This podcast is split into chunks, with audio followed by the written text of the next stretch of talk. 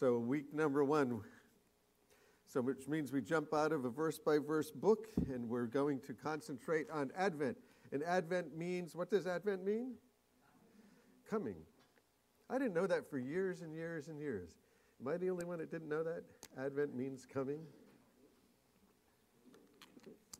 All right, so no clicker up here. So this scripture here says uh, in Psalms, it says, Before the mountains were brought forth,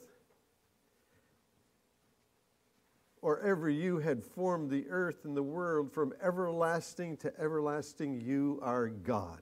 So we're talking this week about Jesus from everlasting to everlasting. That's a concept that just blows your mind. Try to try to meditate on that one. Sit around, get quiet, and think about from everlasting to everlasting, without beginning, without end. In this next verse, uh, before we get into what we're going to look at, John's Gospel, chapter 1, Solomon, when he was dedicating the temple, he said, But will God really dwell on earth? The heavens, even the highest heaven, can't contain you, how much less this temple I have built? So that, there's a good question. Will God really dwell on earth? Why did Solomon even ask that? Was he thinking that God would come into the temple and just occupy that space? Because even the highest heaven can't contain you. God has created the heavens and the earth. He's outside of them, so certainly even the whole creation can't contain him. So we're going to look at John chapter 1, the Gospel of John. And this is pretty interesting because we just finished First John, one of his letters. John wrote the Gospel of John, he wrote the Revelation, and he wrote 1st, 2nd, and 3rd John. and in First John, when we looked at it, he was talking about his experience that he had with Jesus. He said, We touched him, we heard him, you know, we walked with him, we ate with him. But in John's gospel, he takes a different approach than the one that he was uh, walking with. He takes the, the approach here that Jesus is the one from heaven. There's four gospels, right? And each one of them is written with a different audience in mind, written by a different writer. And you can read any gospel and get as much out of it as you need to get out of it. But each one wrote with a particular audience in mind. And Matthew writes with the Hebrew audience, the Jewish audience in mind. And as such, he's showing that Jesus is the Messiah that they had been waiting for for all of these centuries. Advent, looking for the Messiah to come, the advent of the Messiah. And as such, he shows that Jesus is the one who's the fulfillment of all of the prophecies, but he's also the one who comes from the family tree of King David. So when he starts the gospel, he starts with this genealogy to show that Jesus is the rightful heir to the throne of Israel. He could have sat on the throne of Israel. And that's what they were looking for. They were looking for their earthly king to come back and to sit on that throne and to rule again. I told some people this week, um, had the opportunity to, to pray with some people that were coming to Christ, and I told them, you know, go read the Bible, go read the New Testament. And I thought, oh man, they're going to start with Matthew. and when they start with Matthew, what are they going to read? This is the genealogy of Jesus, the Messiah, the son of David, the son of Abraham. Abraham was the father of Isaac. Isaac was the father of Jacob. Jacob was the father of Judah. Judah was the father of brothers. His brothers Perez and Zerah, and Zerah's mother Tamar. In Paris. so, what do you do with all of that with your first introduction to the Bible? What do you do with all of that? Well, if you're Jewish and living in the first century, uh, you're being shown that Jesus, who came, was the rightful heir to the throne. He was the one who could rule Israel. But he was not going to, only going to rule Israel, but he was going to rule the world. That's what the Christmas carols say, right? He's going to rule the world. So, but will God really dwell on earth? So let's read um, John. Let's read verses 1 through 14. And how about if somebody wants to stand up real loud and read that for us? And we'll try to follow along with whatever translation you are reading in.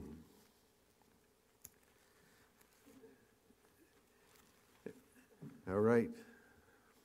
What translation are you reading out of? Oh, all right.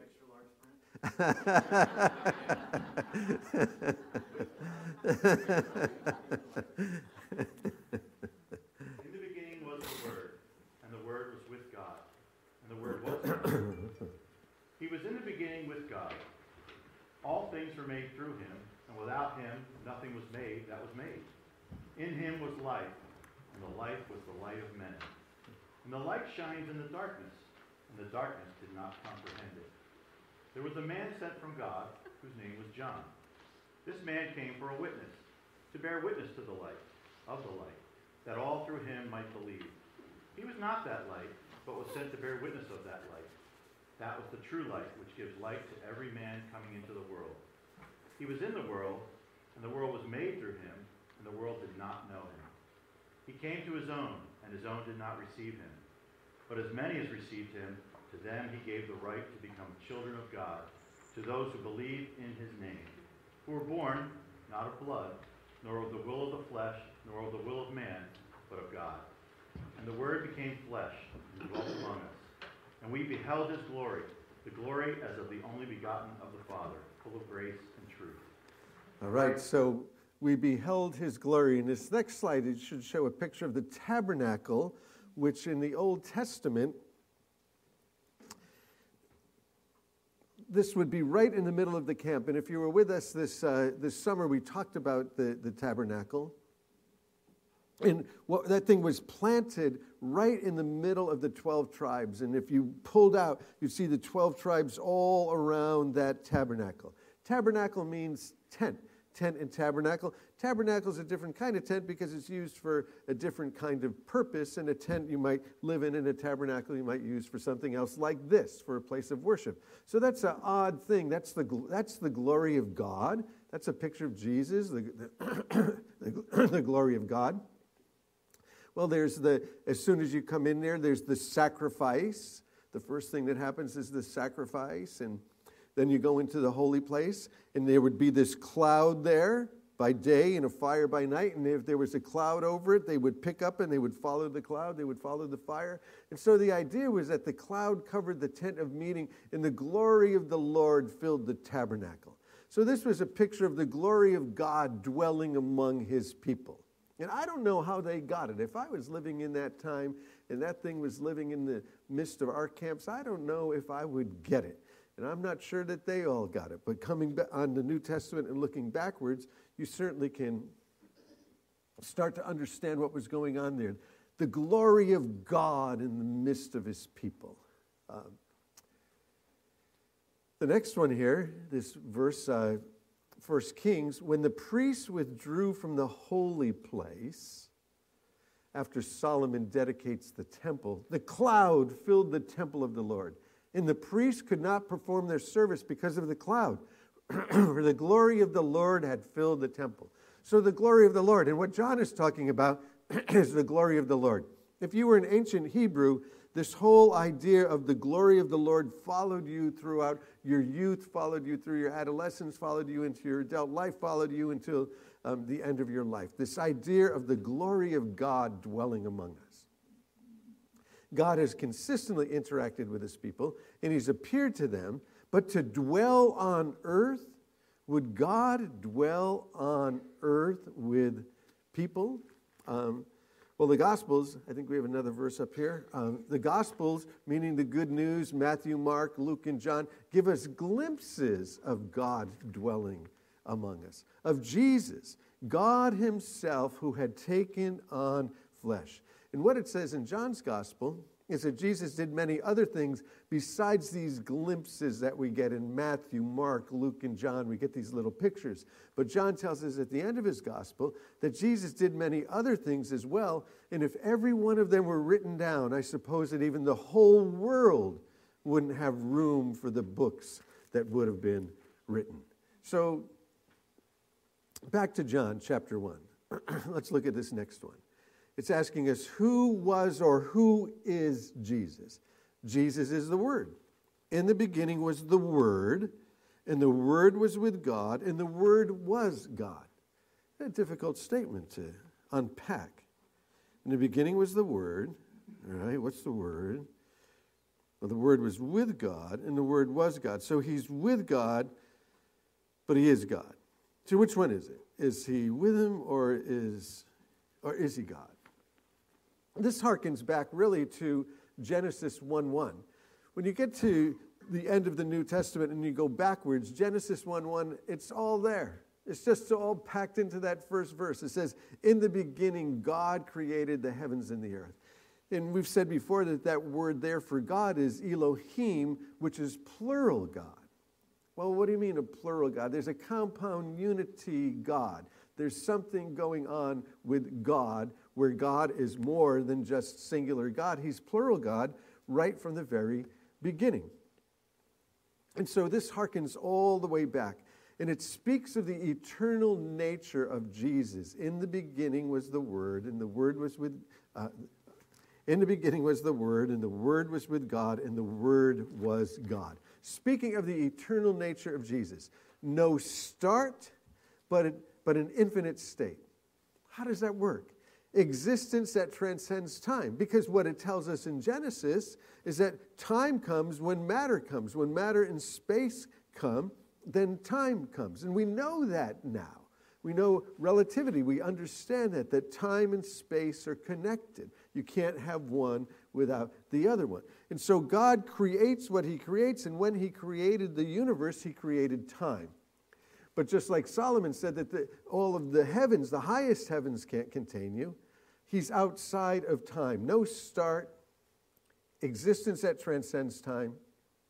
And again, John completely ignores in his gospel where Matthew gives the genealogy, John completely ignores any birth account like the other Gospels do, like Matthew and Luke, and he just presents this pre existing, always existing.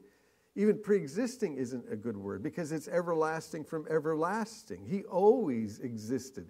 The always existing Christ.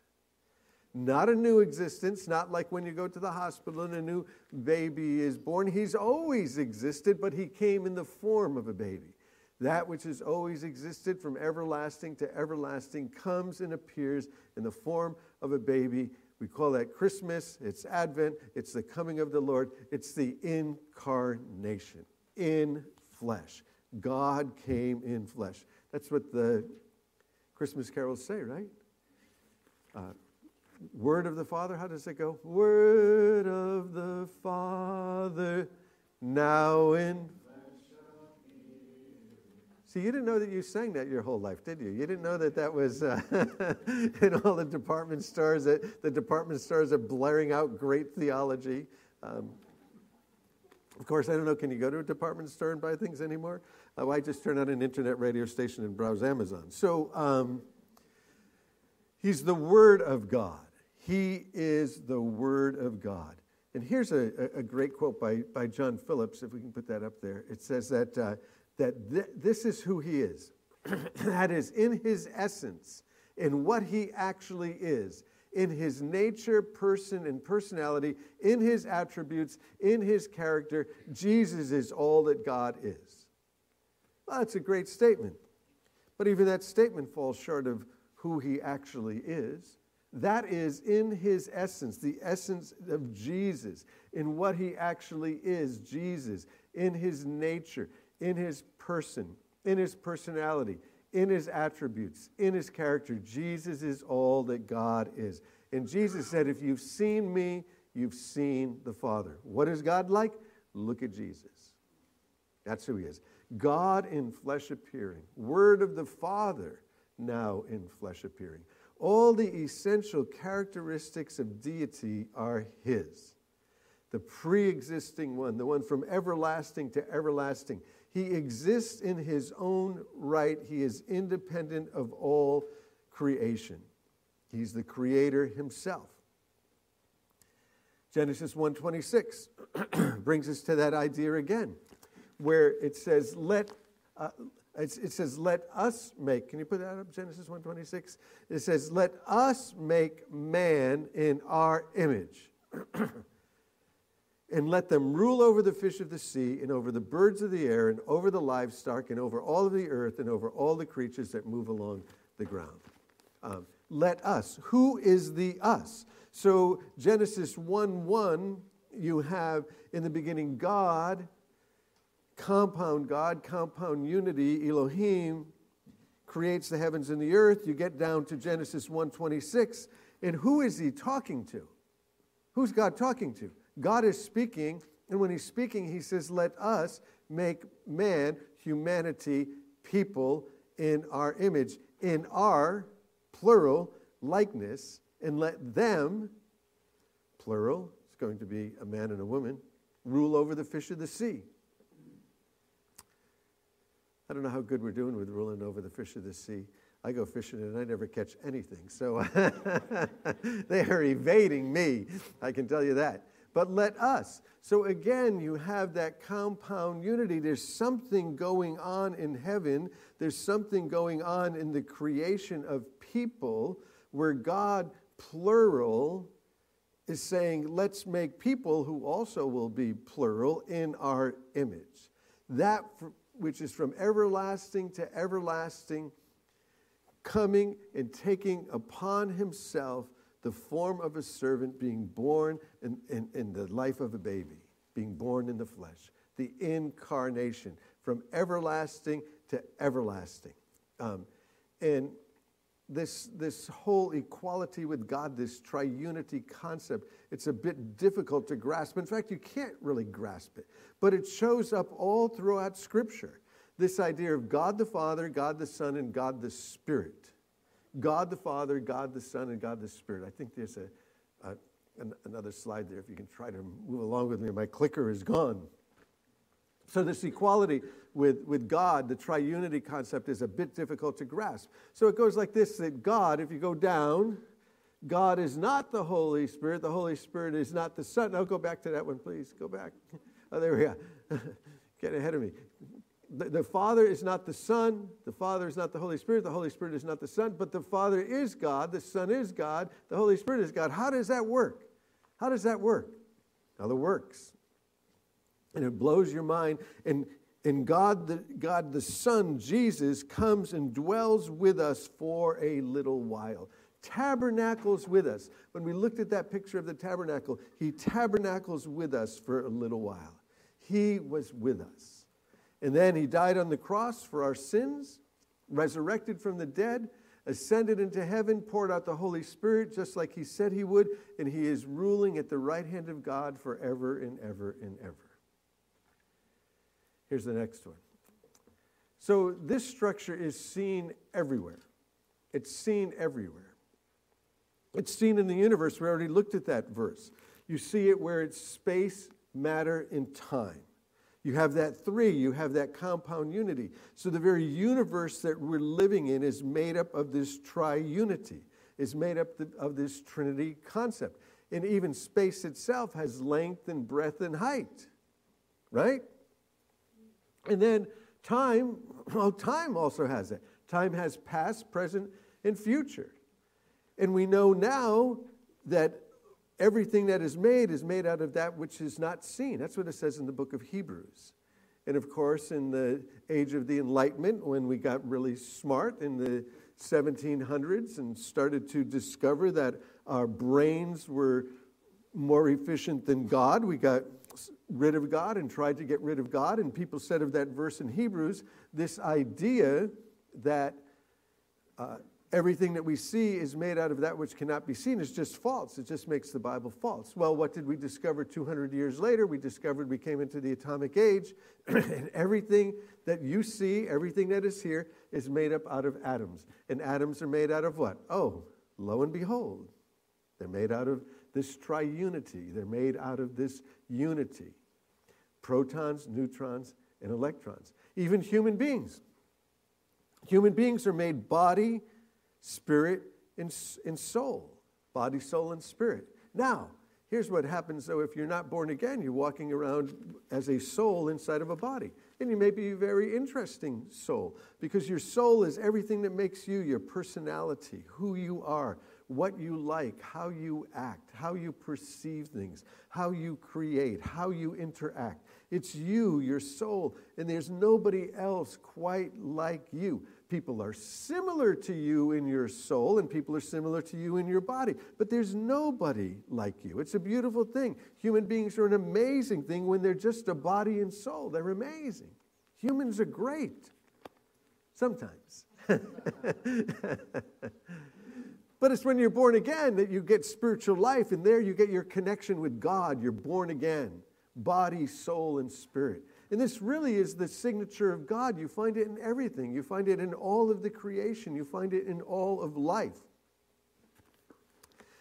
My, my wife likes great artists, and she takes me to art museums. But I don't know what I'm doing in an art museum. I have to admit, I'm just, I'm just completely lost. I don't know what's going on here. But she can look at a picture and she can tell me, she said, I think that that's probably so and so. And we go up and sure enough, it's so and so. Like, how can she tell that it's so and so?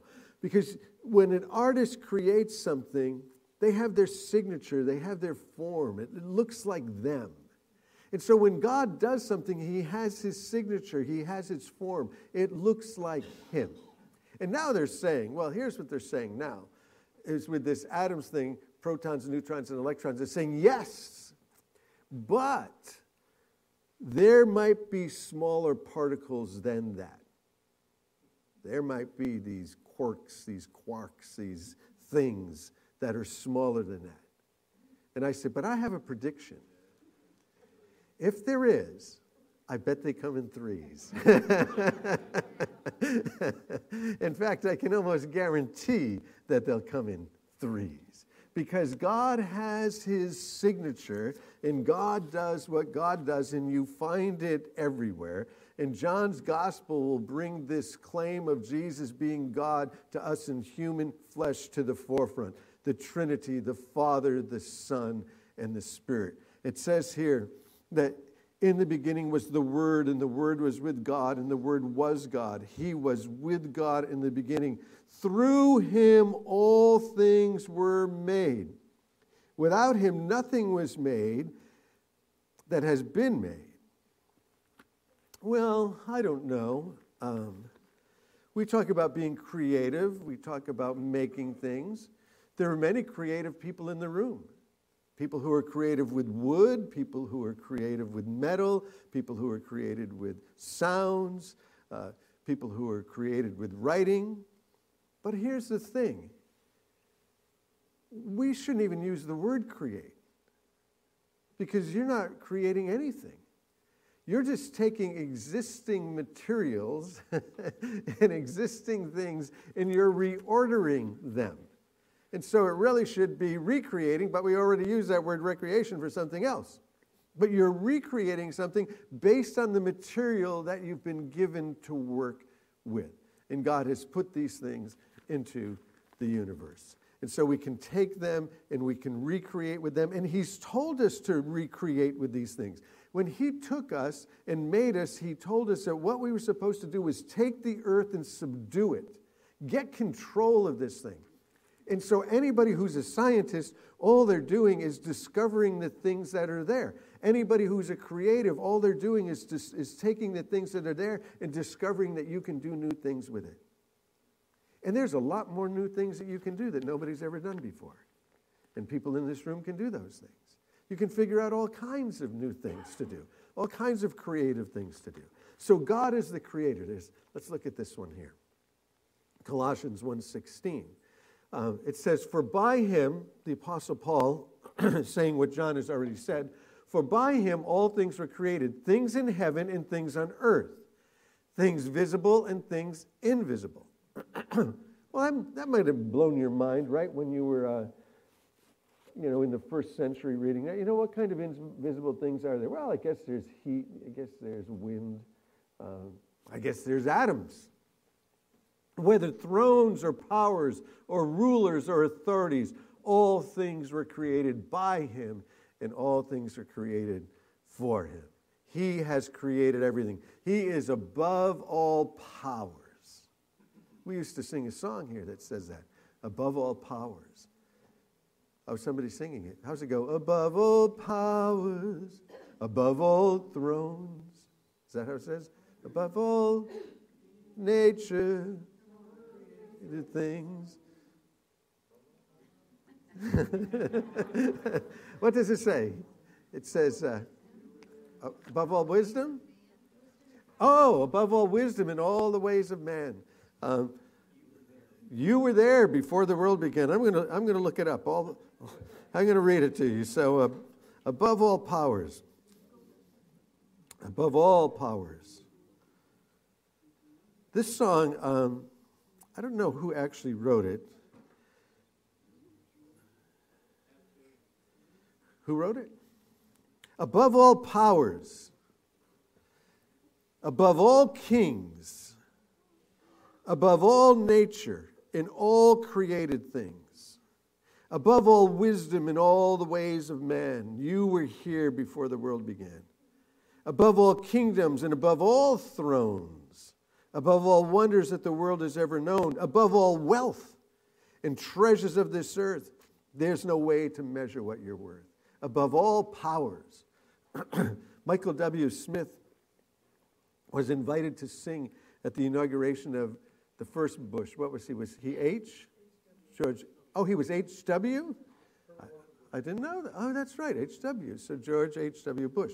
So Michael W. Smith was invited to sing at the inauguration, and this is the song he sang. Can you imagine being in, being there? And he was in the smaller uh, meeting, not the larger one. He's there, and uh, and he's singing above above all powers, above all kings. Is that how you honor the president coming in? Hey, by the way, there's somebody higher than you. by the way, this is a great day, but there's somebody greater than you above all powers, above all kings, above all nature, all created things, above all kingdoms and all thrones, sitting around all of that wealth and all of that power and all of that treasure. And Michael W. Smith sings, above all wealth and treasures of the earth. Above all of that. Above all that. Those guys became fast friends, actually, and they ended up vacationing together frequently. Um, so above all powers. He's the creator of a hundred million galaxies whirling through space at unbelievable speeds, and everything is staying in order. I think we might have a picture of the galaxies, do we? There they are. Our galaxy, the Milky Way, 100,000 light years in diameter revolving at a speed of 200 miles per hour, 2 million years to complete a revolution. Ah, that's order, right? That's order. 100,000 light years in diameter. Who can even fathom that? Who can think about that? Who can.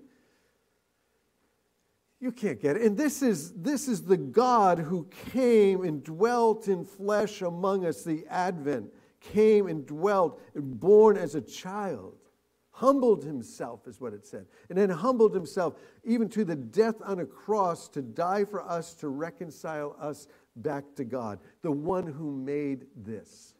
And that's just our galaxy, the Milky Way, 100,000 light years in diameter. Um, the next one. So, all things large and small he created. That's the big stuff, and we get some small stuff as well. And so, um, they say that the star uh, and, Antares could hold 64 million suns. Who can think about that? 64 million suns? What is that about? And, and it could contain that one star? In the constellation Hercules, that star could contain 100 million stars the size of that. It's just unfathomable. And this is the God who created the maker of the universe. And when we start to talk about this, nobody can fathom this stuff. And you can't fathom it because our minds are finite. All we can do is just sort of talk about it and theorize about it. You can't really get it. You can know it, but you can't get it. You just can't get it. And that's, that's the, the big stuff. And what about the small stuff? Well, we already talked about the atom, the building bar, block of the universe, which is less than a millionth of an inch in diameter. It's pretty small. That's pretty small. Here's the next one. This one's kind of fun. Um, sand. Now, fact check me on this one. that, that if you were to take one drop of water, just a drop of water,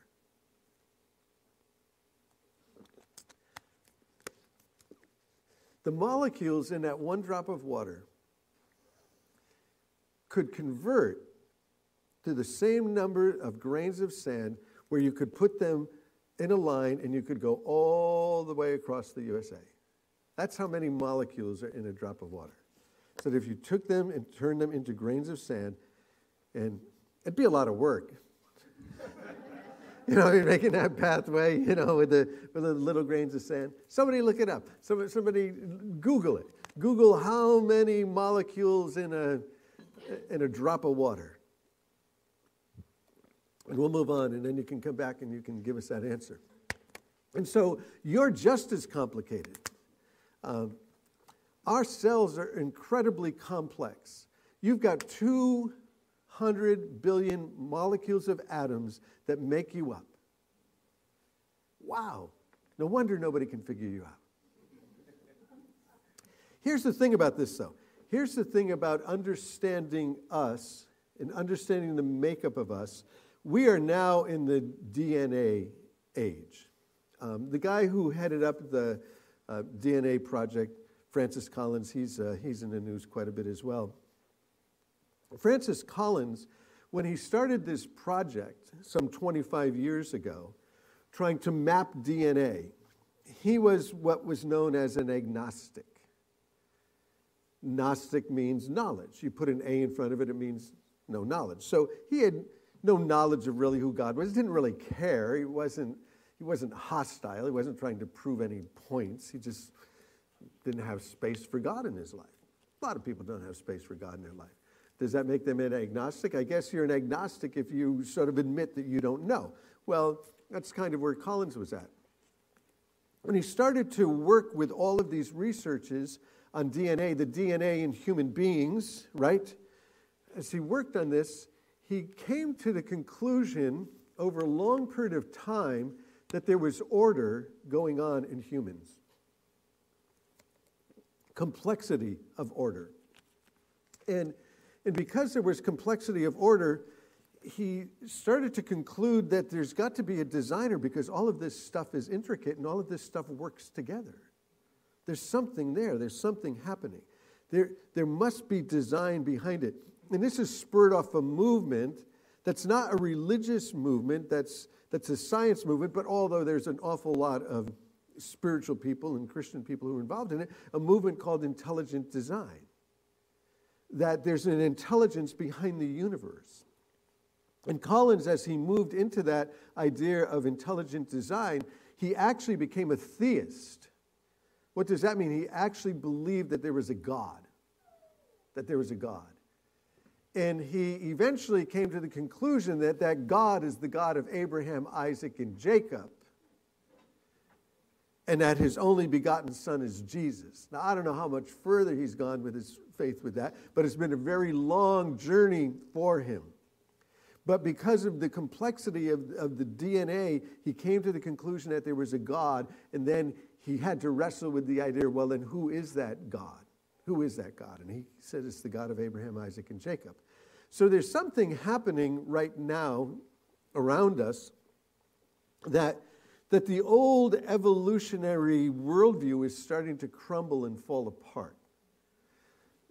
Because people who are coming up in the new sciences are discovering and operating on the basis that there's order to this, that it's not random, that it's completely ordered.